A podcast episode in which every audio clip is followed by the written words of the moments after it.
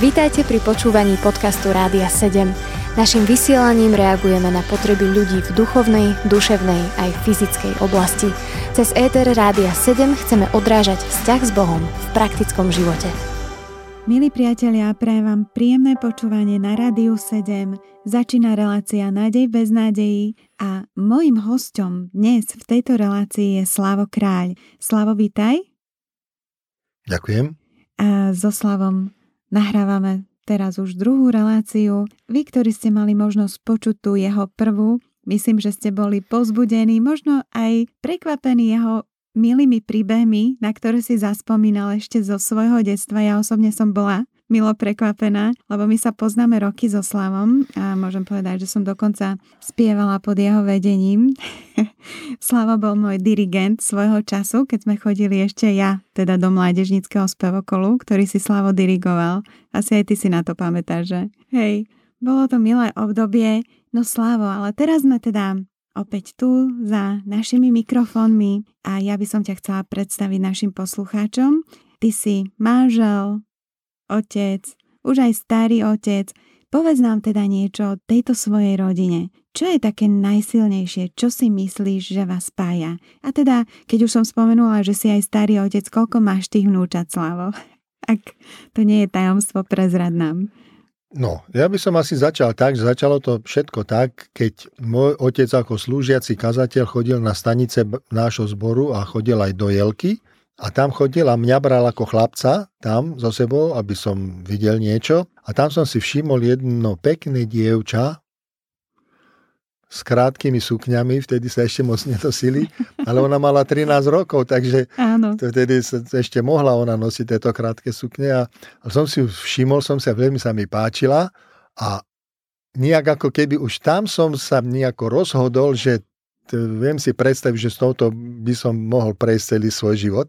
Mm-hmm. Tak som chodil ešte párkrát, som sa tam ukázal, potom som tam aj s Dušanom začal chodiť, ako s mojim kamarátom, on to odobril, že môže to tak byť.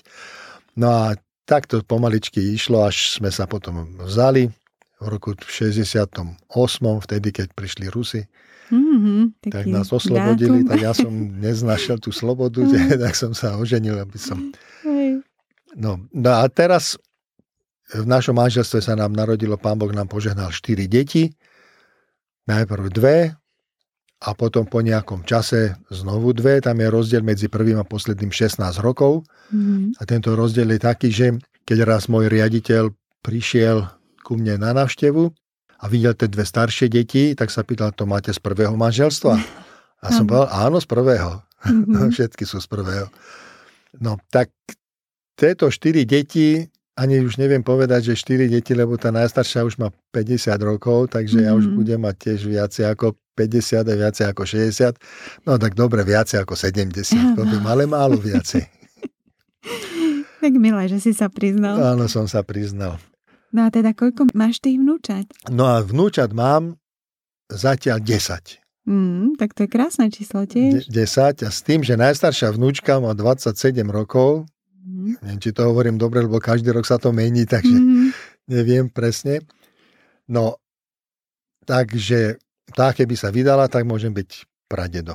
Mm-hmm. Slavo, no a čo spája túto vašu veľkú rodinu? Čo si myslíš? Čo je takéto najsilnejšie puto medzi vami? Krásne je mať takú veľkú rodinu. Áno, krásne je a páči sa mi u, tejto, u našej Dianky, u tretej, že oni majú e, v Rakúsku si postavili jeden veľký dom a tam robíme No keďže nás je tak veľa, my sa nemôžeme stretávať hoci kde, aj keby sme sa radi, ano. tak využívame práve tento dom na to, aby sme sa mohli stretnúť, keď je nejaká príležitosť. A tých príležitostí je veľa, keďže nás je veľa, vždycky má niekto nejaké narodeniny, aj keď ich už spájame. Teraz sme oslavovali narodeniny štyroch osôb naraz, ano. takže to takto využívame. No ale čo sa mi tam páči to, že každý nedelný obed ideme tam a máme ho spolu. Naspoň my rodičia a potom tie Diankine deti, ale vždycky tam je buď aj, aj Slávka, ešte tá najstaršia, alebo ako sa dá. Áno. Takže sme tam.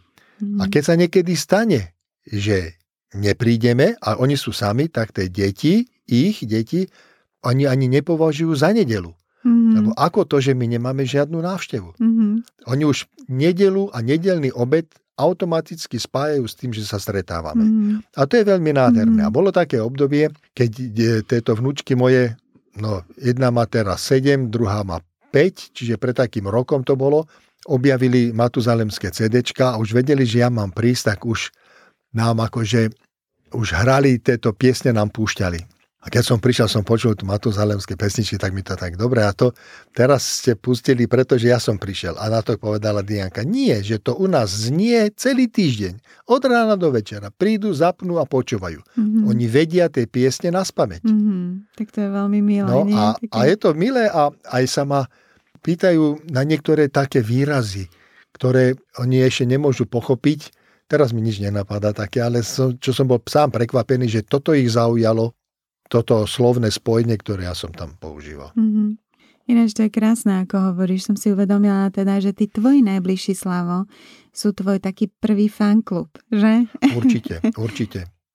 Takže fandia ti a, a je to krásne, že sa u vás spieva, pretože som si všimla, že v mnohých rodinách ten spev sa ako si vytráca, že mnohí majú len zaštuplované uši a sluchatka v ušiach, hudba znieje, ale všade naokolo je ticho, takže No, to je milé. nech- Aby som to upresnil. No povedz. Nespievajú oni.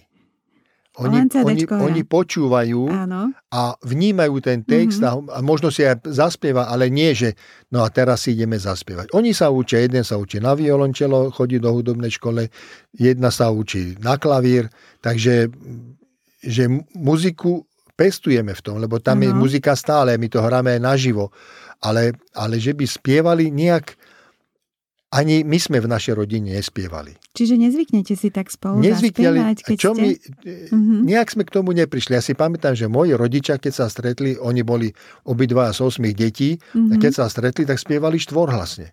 Do, prišli na návštevu a Mhm. návšteva končila štvorhlasným spevom. Len tak jeden začal a ostatní sa pridávali.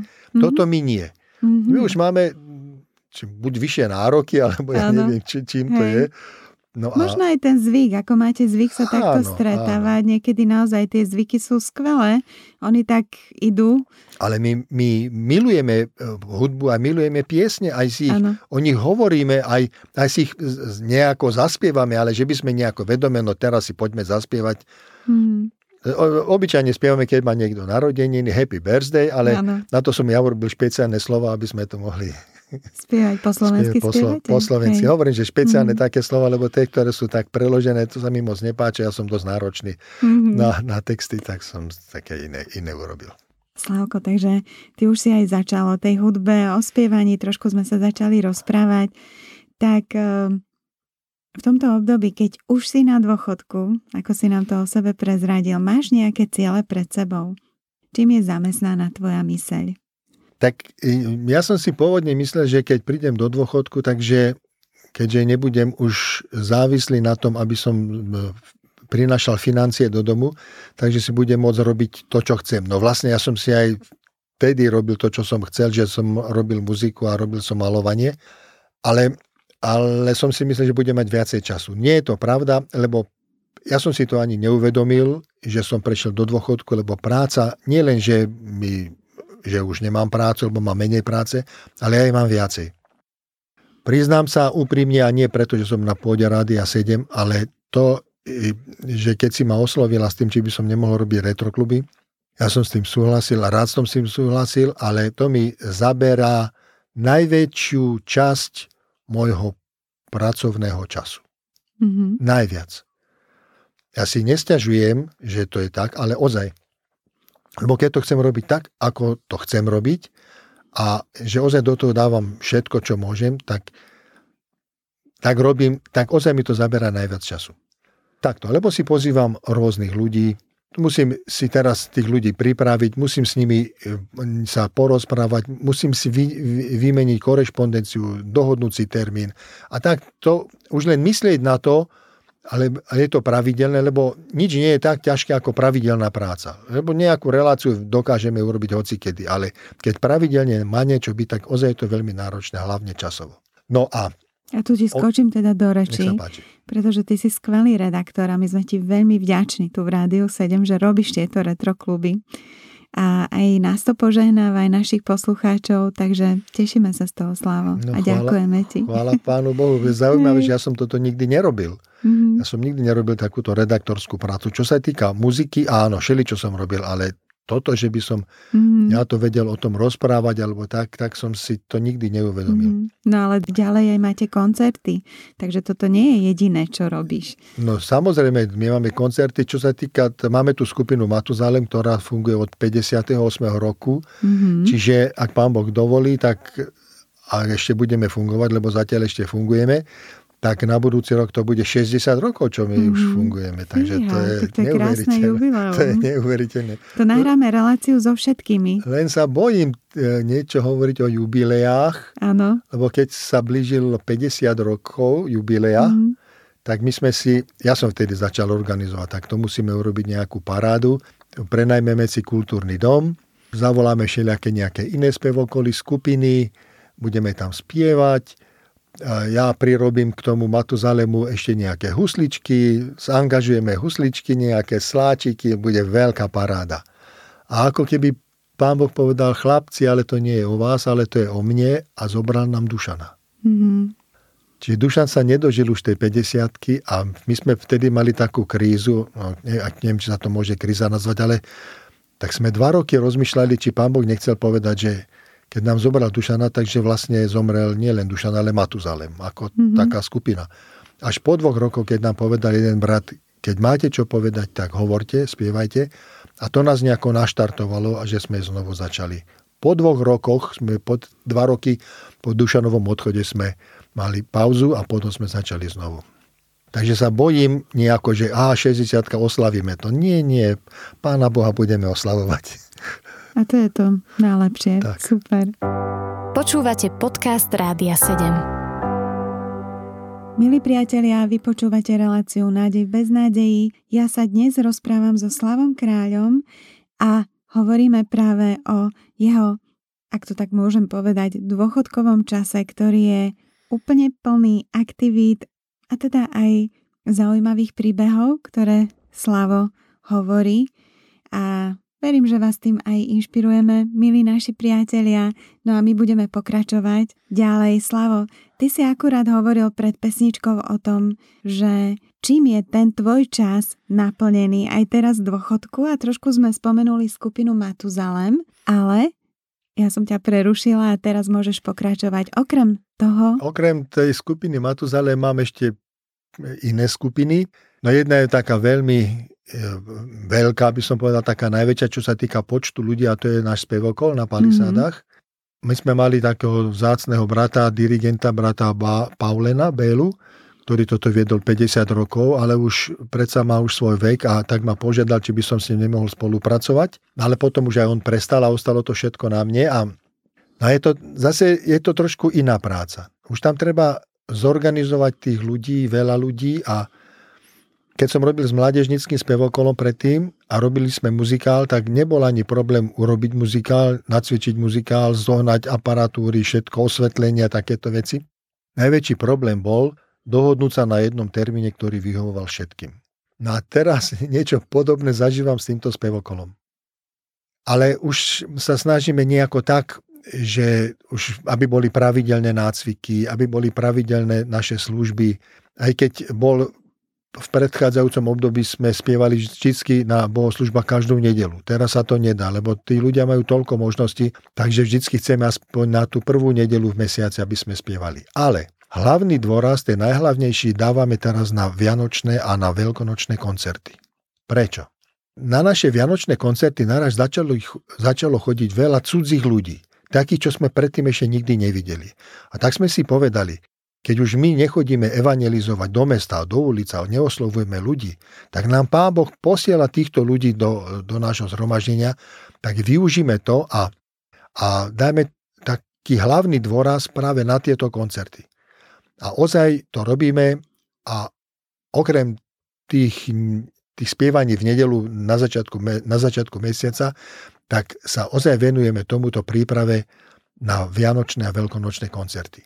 A dokonca to bolo tak, že tak veľa ľudí prišlo na Vianočný koncert, že sa asi 50 ľudí obrátilo ešte od, od dverí, od brány vstupnej a odišlo a vôbec ani nevošli dnu, čo sa nezmestili. Mm-hmm. Tak sme si povedali, budeme robiť koncerty dva. Mm-hmm. Rovno, dva rovnocenné koncerty. V sobotu večer jeden a v nedelu večer druhý. A ozaj obi dvakrát e, bola miestnosť plná. Tak toto chceme využiť, touto cestou chceme ísť a hovoriť o Pánu Bohu. No a to všetko vyžaduje veľa času, prípravy, lebo sme si tak zvykli, že pri tom spievaní budú husličky, no a mhm. teraz treba zabezpečovať a toto urobiť, noty pre nich, husličky zorganizovať a cvičiť, no a, a to už je tak zase pravidelná práca a takže Takže je toho celkom doslavo. Je toho veľmi veľa. Áno, keď ty tak rozprávaš, tak ja sa ti chcem opýtať, že odkiaľ ty čerpáš osobne silu? Pre všetko toto aj takú vášeň, robiť to, robiť to všetko so srdcom, s láskou. Čo je takým tvojim zdrojom osobne? Samozrejme, že je to všetko v Božej milosti. To je v prvom rade. To jasné, že vieme a keby pán Boh povedal tak nie, tak nie, tak to robiť nebudem. Ale viem, že je to jeho vôľa a ale čo ma tak pozbudzuje, je práve to moje okolie najbližších ľudí, čo mám okolo seba. Poprvé je to rodina. No moja manželka ma veľmi v tomto podporuje, lebo, lebo to ja, túto prácu, čo robím, musím robiť na úkor rodiny. A ona ma uvoľňuje, že nemusím toto robiť, že dá mi ten čas, keď vidí, že sa pripravujem, keď robím tie piesne rôzne, tak mi dá čas a ja môžem a mám ozaj, ozaj od nej nielenže pokoj, ale mám požehnanie. Mm-hmm. Nie len, že ona, že tak dobre rob si, čo chceš, ale ona, ona sa teší z toho, ona sa teší z toho, že toto môžem mm-hmm. robiť. Mm-hmm. No, a potom, si, potom sú to aj z toho spevokolu tí moji takí najbližší. Nemôžu byť všetci moji najbližší, ale takí, no akože z, z Matuzalemu, tí, ktorí prežívame, ktorí ma poznajú, vedia a ma podporujú v tom. Dušan bol taký nádherný v tomto, on, on vždycky už povedal, kedy bude nová pieseň a čo, prečo nerobíš? A on ma si tak posmeloval, že my to potrebujeme. A, a to, ako som hovoril, že nikdy som nemusel robiť piesne do šuflíka. Vždycky mm-hmm. mal som konkrétne na mysli spevokol, mal som na mysli Matuzalem, mal som na mysli Polaristu, dievčenskú skupinu, aj keď oni sa už, už sme sa rozišli, takže sa mi trošku uvoľnilo niečo, ale, ale ľudia o mne vedia, že robím takéto práce, takúto službu. takúto službu mm-hmm. a my píšu a potrebujeme niečo, potrebujeme nejaké noty, potrebujeme urobiť texty, potrebujeme toto. Mm-hmm. No a to skoro každý týždeň niekde niečo posielam, niečo mm-hmm. vyrábam. Takže, mm-hmm. takže roboty ozaj mm-hmm. požehnanie. Slavo, a teraz teda poďme ešte k tej e, skupine Matuzalem. Keď sme už aj spomínali, že teda už 60 rokov spolu spievate. Ak máš nejaký taký zaujímavý príbeh, čo ste spolu zažili, alebo čo teba napadne teraz, keď sa o nej, o tejto skupine rozprávame a o tejto službe, môžeš povedať našim poslucháčom niečo tak zo zákulisia? Tak e, poviem takú jednu vec, že tak obyčajne tie skupiny hľadajú, aby boli čo najkvalitnejšie, čo sa týka potom hudobnom prejave, tak samozrejme, že aj my sa snažíme. No ale my sme amatéri. Všetko sme amatéri od prvého po posledného, že ozaj, ozaj máme to nadšenie. Máme to vedomie, že robíme na Božom diele a, a že samozrejme, že sa snažíme prinášať kvalitu, ale nedávno nám povedal jeden brat, že tá vaša služba matuzalemská nie je ani vzácna tým spevom, čo robíte, ale tým, o čom, ho, o, o čom spievate a o čom hovoríte vo svojich úvodoch. Že vtedy ten úvod nejako pripraví toho poslucháča na pieseň.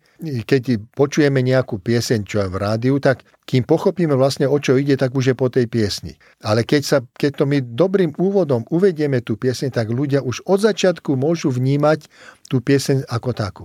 A viem, že Dušan bol na toto prísny, keď sme si povedali, a nebudeme pred každou piesňou hovoriť úvod, ale tak dáme dve piesne dohromady. Nie, ku každej piesni treba hovoriť úvod.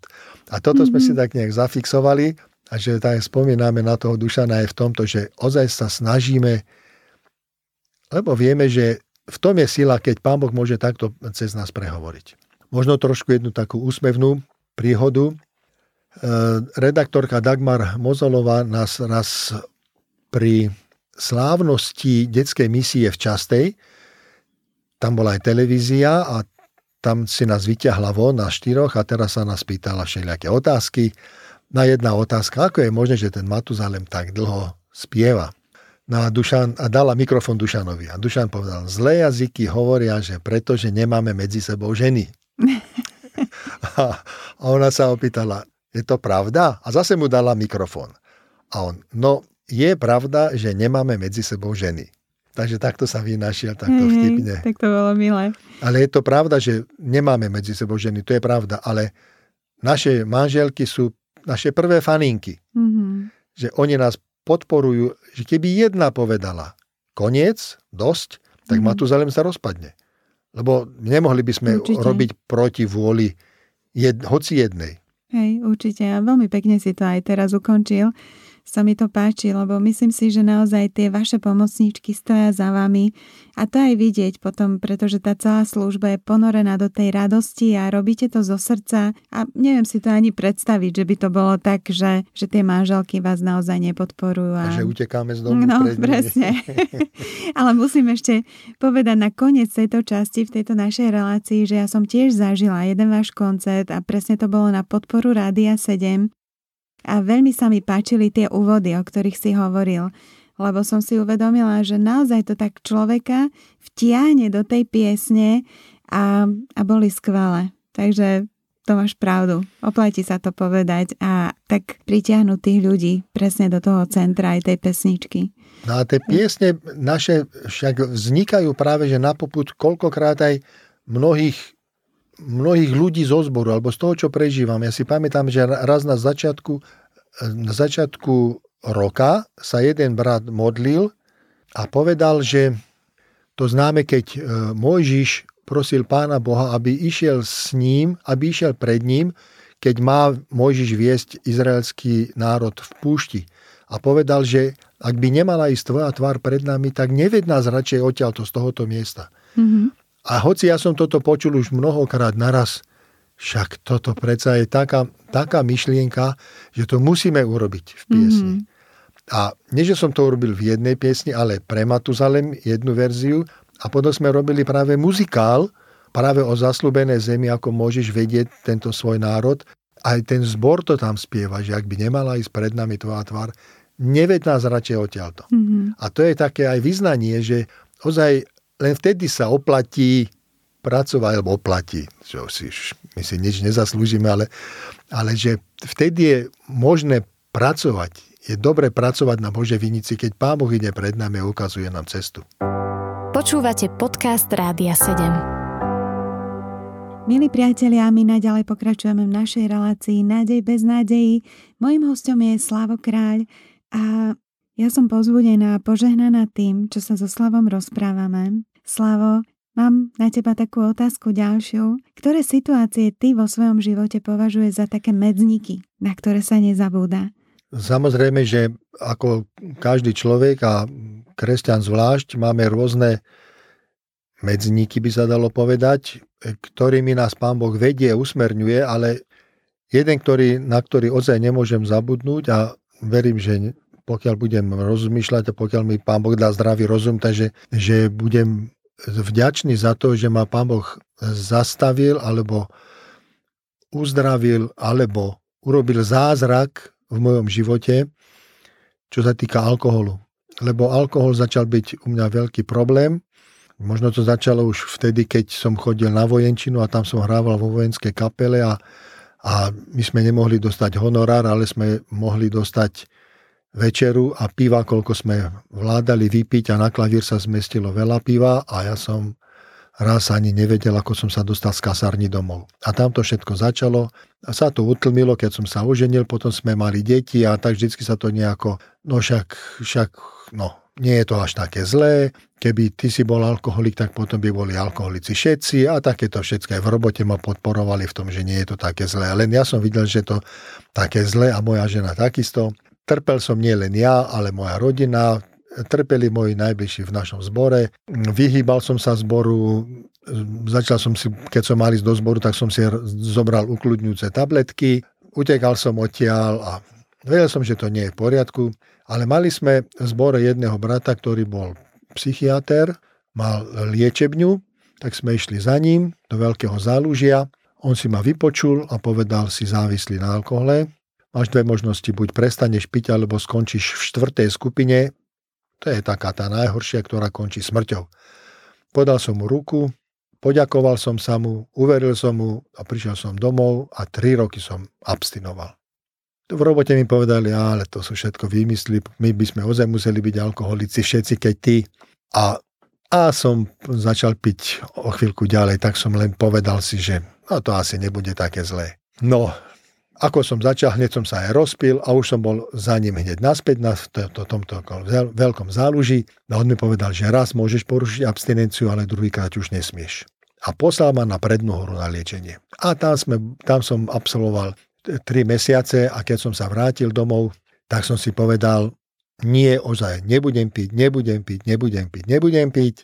No ma chvíľka prešla a už som pil zase tak som vedel, že už som bol nabitý informáciami z toho liečenia. Všetko som vedel, že čo je dobre, čo je zle, čo sa mám vyvarovať a čo nemám robiť. No ale otvoril som Bibliu a som, Pane Bože, čo mám robiť? A tam som sčítal, že učeníci chceli vyhnať démona, ale sa im to nedarilo. Tak sa pýtali pána Ježiša, prečo to je, že sa nedarí. A on povedal, Ježiš povedal, to je taký špeciálny duch, ktorý sa vyháňa len modlitbami a pôstom tak aj s mojou ženou ideme sa postiť. Začali sme sa postiť, ale ja som to nevydržal, ja som, mali sme v kúte taký krb. Jo, takto ešte. Som sa stretol s mojim bratrancom a on mi povedal, že pre, ty, ty si kresťan, tak prečo neurobíš vo svojom živote poriadok? A ja som povedal, ako však ja robím, aj sa aj modlím za to a nič sa nedeje. A on mi povedal, že to preto, lebo ty sa modlíš len za túto jednu vec, za tento alkoholizmus, a tento alkohol, ktorý ti vadí a ostatné hriechy si nechávaš pre seba. Všetku špinu musíš do seba dostať von. No tak ja som e, si to na toto spomenul a som si klakol k tomu krbu a povedal som, Pane Bože, ak Ty neurobíš, neurobíš zmenu a zázrak v mojom živote, tak ja, ja, ja to neviem, ja to skrátka nedokážem. Trvalo to 2-3 minúty a vstal som zo svojich kolien a vedel som, že alkohol je mimo. Mm-hmm. Bol som úplne presvedčený, že mimo a nevedel som pochopiť, ako to, však predtým som sluboval, zápasil, nechcel som a čo možné. Ale teraz som vstal a hneď som išiel za mojou ženou a povedal som, Gitka, už sa nemusíme postiť. Už som oslobodený, už nebudem viacej piť. A ona mi povedala, no áno, ja ti aj verím, že to už to takto bude. No samozrejme, že mi nemohla veriť, lebo deň predtým som ju klamal, že nebudem a pil som a, a predtým deň a predtým deň a stále som ju klamal, sluboval, sluboval a tak mi nemohla zrazu uveriť, že... Ale chcela mi uveriť a, a ozaj odtedy, odtedy táto zmena nastala. Ani som nepocítil potrebu, túžbu, že by som si dal aspoň trošku. No a dneska chválim Pána Boha, že už je to 33 rokov, čo takto abstinujem. Tak to je úžasný medzník. Ale zvláštne je to, že, uh-huh. že to ozaj zázrak, že ano. to nešlo z mojej sily, lebo ja som uh-huh. zlyhal tisíckrát, ale naraz, keď som dal všetko uh-huh. Pánu Bohu a tak ako v tej piesni spievame, ja držím ruky nad hlavou a bielou šatkou mávam a tebe uh-huh. sa, Pane, vzdávam. Uh-huh. Tak to bolo tiež napríklad jedna pieseň, ktorá odzrkadluje, Matuzaleme, ktorá odzrkadluje to, čo sme prežívali. Uh-huh. Tak to si mi odpovedal teraz aj na moju ďalšiu otázku, uh-huh. lebo som sa ťa chcela opýtať, ako to ovplyvnilo aj tvoju tvorbu a teda aj, aj čo tvoja rodina, alebo deti, a ako to bolo? Ako celé toto to prešlo u vás? Tak to, e, vtedy boli na svete ešte len prvé dve deti, tak tá Slávka mala vtedy 12 rokov a to si pamätám, že to tiež mi, ona to už vnímala a raz som prišiel domov opity a ona ma stretla na schodisku a, a keď ma zbadala, nič nepovedala, len sa na mňa pozerala. Ja keď som videl tie oči, tak som je slúbil, počúva, slúbujem ti, že už nebudem vec. Ja ti to ozaj slúbujem. A ozaj som bol presvedčený a na druhý deň ma stretla znovu a znovu opitého. Tak to už bol, pre mňa to bol strašný šok, že som ešte aj to dieťa sklamal.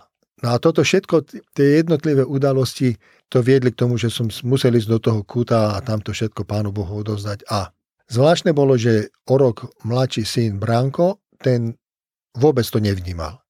Aj keď som mal raz svedectvo u nás v zbore, tak on keď sme išli domov, tak povedal, ocino, ty si mal problémy s alkoholom.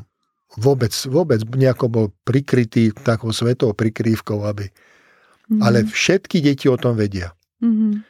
A ja, ja sa s tým netajím a hovorím o tom a chválim Pána Boha aj za to, že neokúsili, nechcú ísť, lebo takto sa hovorí, že keď niekto je alkoholik, tak obyčajne jeho deti sú tiež alkoholici, mm-hmm. alebo tak zatvrdnú, že sú úplní úplní abstinenti. Mm-hmm. Lebo vidia ten negatívny, Príjem. negatívny príklad u otca. Mm-hmm. No, ale našťastie moje deti nie sú abstinenti, ale sú takí normálni, že nie sú ovplyvnení týmto alkoholom. Mm-hmm. Tým, čo sa... A určite, mm-hmm. určite toto moje svedectvo ich drží, lebo vedia, že by mohlo, že nejaké tie bunky sú tam, niečo zdedili, zdedili takže by že si treba dávať pozor, ale chvála Pánu Bohu, že ich to nepostretlo ako mm. mňa. Slava, teraz keď hovoríš, tak mi napadlo, že mal si aj nejakú možnosť poslúžiť ľuďom, ktorí možno mali podobný problém, ak to takto môžem povedať? No, na mnohých miestach dokonca ma žiadajú, žiadajú ešte pred programom, keď povedia, že určite ale hovorte vo svojich svedectvách o tomto. Lebo v našich zboroch je veľa ľudí, ktorí sú závislí na alkohole. Ja som bol až prekvapený, že aké veľké množstvo. A za mnou chodia hlavne sestry, že majú problémy s manželmi. Aby som im čo poradil, a ja im žiaľ musím poradiť, že, že to oni nemôžu za ňo sa rozhodnúť. Oni môžu sa modliť, môžu prejavovať lásku voči nemu, trpezlivosť, ale, ale nemôžu to rozhodnutie urobiť. On musí v prvom rade si uznať, že je závislý na alkohole a že potrebuje pomoc, že sám si nevie pomôcť. Len toto je jediná cesta žiaľ odchádzajú možno, že sklamané, že lebo by oni najradšej, že nejakú paličku by urobili a poklepali trikrát hore dole a že by sa to urobilo, ale, ale to sa nedá. To ten človek musí urobiť túto zmenu sám vo svojom vnútri. Až vtedy sa niečo môže diať. Ale ako náhle sa táto zmena urobí, keď si prizná, že je závislý a dá to do Božích rúk, tak vtedy sa dejú zázraky. To je úžasné, čo hovoríš. A úplne nakoniec, ešte poslednú otázku mám pre teba, Slavo, v tejto našej relácii. Akými krásami alebo dármi Boh naplnil tvoj život? Za čo si mu vďačný? Možno aj okrem tohoto, čo si ty spomenul, že je to Božia milosť a Boží zázrak, ako si prešiel aj toto obdobie v svojom živote a máš niečo také, čo vždycky takú vďačnosť alebo radosť vypôsobuje v tvojom srdci? Ehm, môžem ozaj vyznať, verejne môžem vyznať, že Pán Boh mi dal všetko. Nie všetko, čo som chcel, ale všetko, čo som potreboval. Dal mi nádhernú rodinu, dal mi zbor, v ktorom môžem pracovať, dal mi ľudí, ktorí sú ochotní so mnou spolupracovať, že môžeme spolu ísť na tú vinicu a môžeme teraz pracovať, byť užitočný pre druhých. Čo aj sám sa čudujem, nikdy som netúžil po hudobnej práci vo svete. Volali ma hrať do, do barov všelikde, do Tatra Revy, tam bol konkrétny prejav, do, no, na niekoľkých miestach. Všetko som odmietal, nejak som v tom nevidel záľubu. Ešte si pamätám, keď som spomínal, že na vojenčine som hral v tej vojenskej kapele, my sme chodili hrávať do tanca. Mne to bolo také, no nemal som v tom pokoj. A keď som videl tých, jak sa lepia na seba opití ľudia a, a jo, a to ja im ešte hrám, ako keby hra, mama povedala, že im hrám na ceste do pekla. O, toto boli veľmi zlé chvíle. Mm. Nenašiel som pokoj v tom, aj mi povedali, že ty, keby si sa dal na tú svetskú dráhu umeleckú, ty by si mohol dosiahnuť veľké úspechy, ďaleko by si mohol zájsť. Ale ja hovorím, čo, čo je viacej ako to, čo som ja získal tým, že Pán Boh ma oslobodil od, od toho alkoholu ja som mohol byť, no možno, že už aj mŕtvy. Mm-hmm. Lebo ten alkohol by ma mohol zničiť a drogy a všetko možné takého. Ja som ozaj vďačný, že Pán Boh mi dal všetko to, čo som potreboval a dal mi to vtedy, keď som to potreboval. No a e, takým motom by som povedal, ktoré, ktoré ma tak držalo, alebo ktoré ma aj drží a ktoré pri tejto službe mám na mysli vždycky, je tak, že keď že nech tak svieti vaše svetlo pred ľuďmi, aby videli vaše dobré skutky, oslavovali nášho nebeského Otca. A to je vlastne zmysel celej tej práce. Nerobím preto dobré skutky, že, že si teraz urobím, urobím si zásluhy a prídem do neba, že som také dobré skutky urobil. Vôbec nie. Najprv Pán Ježiš urobil ten dobrý skutok, že, že ma zachránil, až potom ja robím to z vďačnosti, aby som mohol ukázať na túto Božiu lásku aj druhým ľuďom. Tak to je úžasné, čo si povedal a veľmi sa mi to páči a ja som ti vďačná aj za tento rozhovor. Ďakujem, že si prišiel aj k nám do štúdia a žehnám ti naozaj Božie vedenie do každej tvojej práce, služby, do tvojho osobného života, do rodiny, aby si ťa Boh najďalej používal a sme vďační naozaj aj za tú službu, ktorú robíš tu v rádiu. Takže nech ťa Boh vedie naďalej. Milí priatelia, a aj vám prajem Božie požehnanie. A tak ako Slavo ukončil tento náš rozhovor tým, že, že tá vďačnosť v jeho živote pramení z toho, že si uvedomuje Božiu záchranu, ktorá mu bola poskytnutá úplne z milosti, úplne zadarmo skrze Pána Ježiša Krista, ktorý prišiel, aby sa stal našim osobným záchrancom, aby sa stal našim osobným spasiteľom. Ja vám to prajem úplne každému jednému. Prajem vám, aby ste mohli spoznať tú jeho blízkosť, jeho záchranu v tej konkrétnej situácii života, kde sa nachádzate a verím, že Boh je rovnaký, on sa nemení a dokonca si ani nevyberá ľudí. A to je úžasné. To je úžasná milosť, ktorú máme ako ľudia, kdekoľvek sa nachádzame a ktokoľvek si, kdekoľvek žiješ. Takže s týmto sa aj ja lúčim s vami a prajem vám naďalej požehnaný čas, Príjemné počúvanie na Rádiu 7. Tuto reláciu pre vás pripravila Lenka Zúšťaková a budeme sa počuť opäť na budúce. Do počutia. Počúvali ste podcast Rádia 7. Informácie o možnostiach podpory našej služby nájdete na radio7.sk.